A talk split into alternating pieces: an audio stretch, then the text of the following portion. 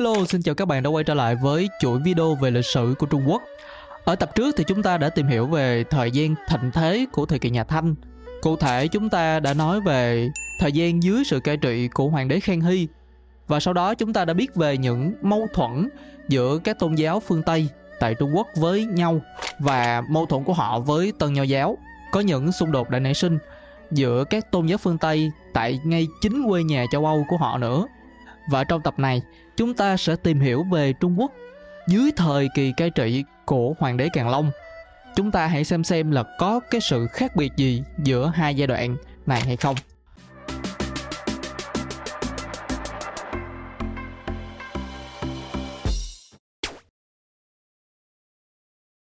Thanh tụ mà Hoàng đế Khang Hy tạo nên đã được tiếp nối bởi những người kế vị của ông, như là Hoàng đế Ung Chính từ năm 1722 đến năm 1736 và Hoàng đế Càn Long từ năm 1736 đến năm 1795. Cũng giống như là Khang Hy, Càn Long nổi tiếng với những phẩm chất như là siêng năng, khoan dung và ham học hỏi. Về đối ngoại thì Càn Long là nỗi ám ảnh với kẻ thù ở bên ngoài Trung Quốc. Ông có khả năng điều động quân sự nhuần nhuyễn để chống lại các bộ tộc ngỗ ngược dọc theo biên giới của Trung Quốc vào thời kỳ đó. Về đối nội, Càn Long đã thúc đẩy nhiều lĩnh vực phát triển. Kinh tế của Trung Quốc dưới thời kỳ cai trị của ông đã đạt đến mức gọi là hai chữ thịnh vượng. Các hoạt động hành chính diễn ra hiệu quả so với những thời kỳ trước. Chưa kể là ông còn đầu tư phát triển vào học thuật và nghệ thuật những điều đó đã dẫn đến một thành quả đó chính là đế quốc của người Mãn Châu đã liên tục gặt hái được nhiều thành công trong suốt thế kỷ thứ 18.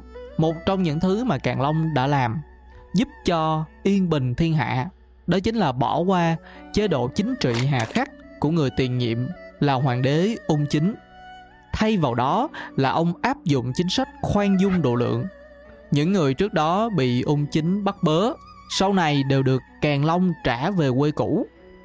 Hàng ngày, Càn Long đều đích thân xử lý việc triều chính.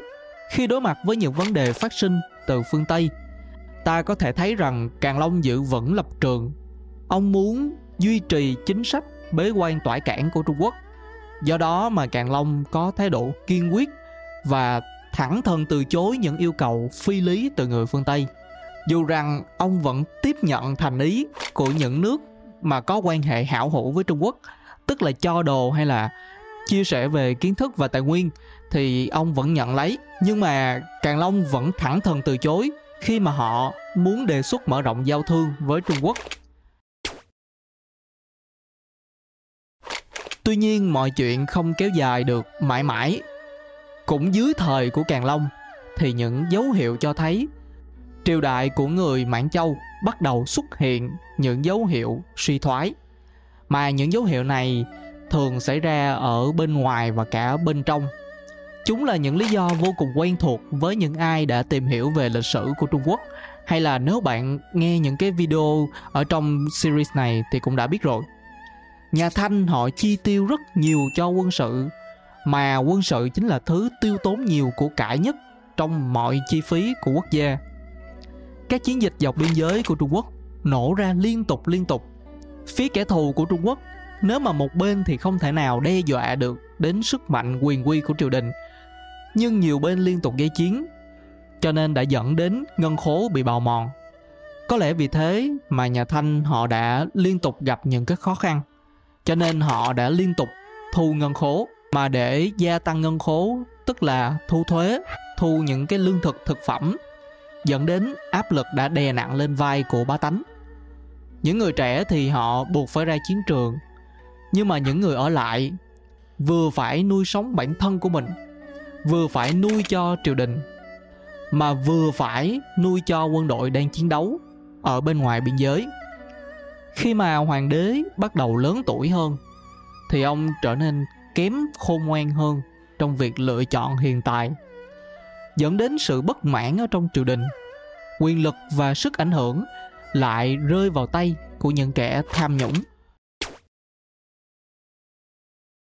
Nổi bật hơn hết ở trong đó có lẽ phải kể đến hòa thân Hòa Thân được biết đến như là một đại tham quan nổi tiếng ở trong toàn lịch sử của Trung Quốc.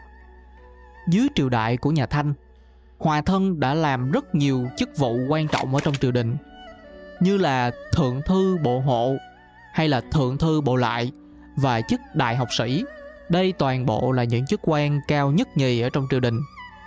Hòa Thân sinh vào năm Càn Long thứ 15. Tuy gia thế không hiển hách nhưng cũng là một công tử Mãn Châu. Nếu nói về quá trình thăng quan tiến chức của Hòa Thân thì khi mới chỉ 22 tuổi, Hòa Thân đã được tiến vào triều đình và trở thành tam đẳng thị vệ.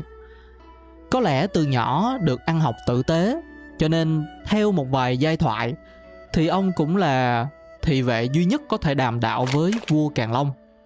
Quan ở trong triều gặp vua đã khó, mà còn có thể đàm đạo với vua. Điều này cho thấy hòa thân có một đặc quyền mà không phải ai cũng có. Nhờ vào tài ăn nói và vốn kiến thức ông đã lấy lòng được càn long và được phong chức tước. Từ đó hòa thân chính thức bắt đầu con đường làm quan của mình. Đời sau có kể lại một câu chuyện kể về cuộc đối thoại giữa càn long và hòa thân qua đó cho thấy biệt tài uống lưỡi ba tấc của người này. Hoàng đế hỏi Hòa Thân rằng, Khanh là trung thần hay là gian thần? Hòa Thân mới đáp lại, Muôn tâu bệ hạ, Thần không phải là trung thần, Càng không phải là gian thần, Mà thần là nịnh thần. Lý giải cho câu trả lời của Hòa Thân như sau. Ông cho rằng làm trung thần rồi cũng sẽ bị giết làm gian thần thì chắc chắn bị giết Chỉ có làm nịnh thần mới được sống lâu. Đây có thể được xem là một cái cách trả lời biến nguy thành an của những người hoạt ngôn.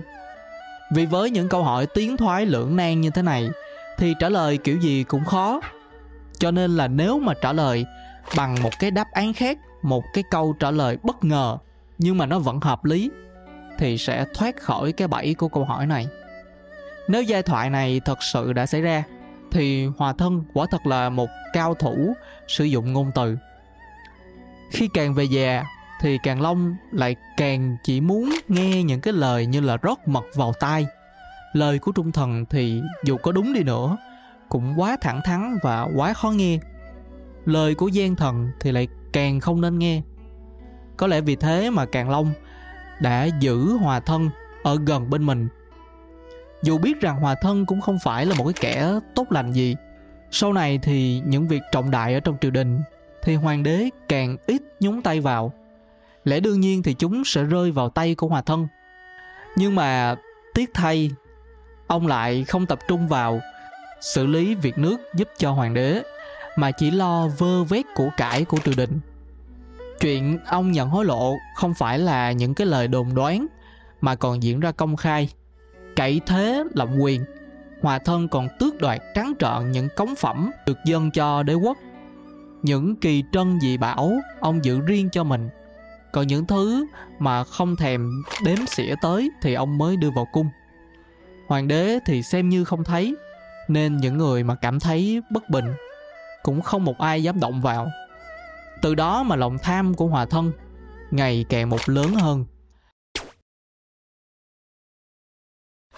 Đó là chưa kể đến ngân khố dành cho quân sự và những công trình của đế quốc cũng bị hòa thân và gia đình bòn rút. Những chuyện như vậy không phải là xảy ra ngày một ngày hai, nên đã làm dấy lên sự phẫn nộ ở trong lòng của mọi quan chức. Tham nhũng diễn ra ở khắp triều đình đã dẫn đến ngân khố không còn được đổ đầy. Vì thế mà triều đình buộc phải đánh thuế cao hơn mà thuế má tăng cao, sẽ gây khó khăn cho những vùng nông thôn ở khắp nơi trong đế chế. Bởi vì thời điểm đó, dân số đã tăng cao ở Trung Quốc. Họ phải nuôi nhiều miệng ăn hơn mà còn phải đóng thuế nữa. Cho nên khó khăn ngày càng chồng chất. Nền kinh tế Trung Quốc đã gặp phải vấn đề. Tại miền Trung của Trung Quốc nông dân vốn đã bất mãn với những chính sách tái định cư của triều đình. Họ bị lấy đi những vùng đất đẹp, rồi đổi lại là những nơi cằn cõi, không thể nào tạo ra của cải được. Vì thế, mà họ buộc lòng phải phát động những cuộc nổi dậy. Một trong những cuộc nổi dậy nổi tiếng có tên là khởi nghĩa Bạch Liên giáo. Bạch Liên có nghĩa là những hoa sen trắng. Dù rằng triều đình gọi đây là tà giáo, nhưng mà thành viên của giáo phái này lấy khẩu hiệu là quan bức dân phản. Họ đã kêu gọi giáo đồ ở khắp nơi tham gia vào khởi nghĩa. Vào cuối giai đoạn chiến tranh biên giới thời kỳ nhà Thanh, quân đội của triều đình đã yếu đi đáng kể. Có lẽ vì quân đội đã không còn tham gia những cái cuộc chiến tranh truyền miên như trước đó.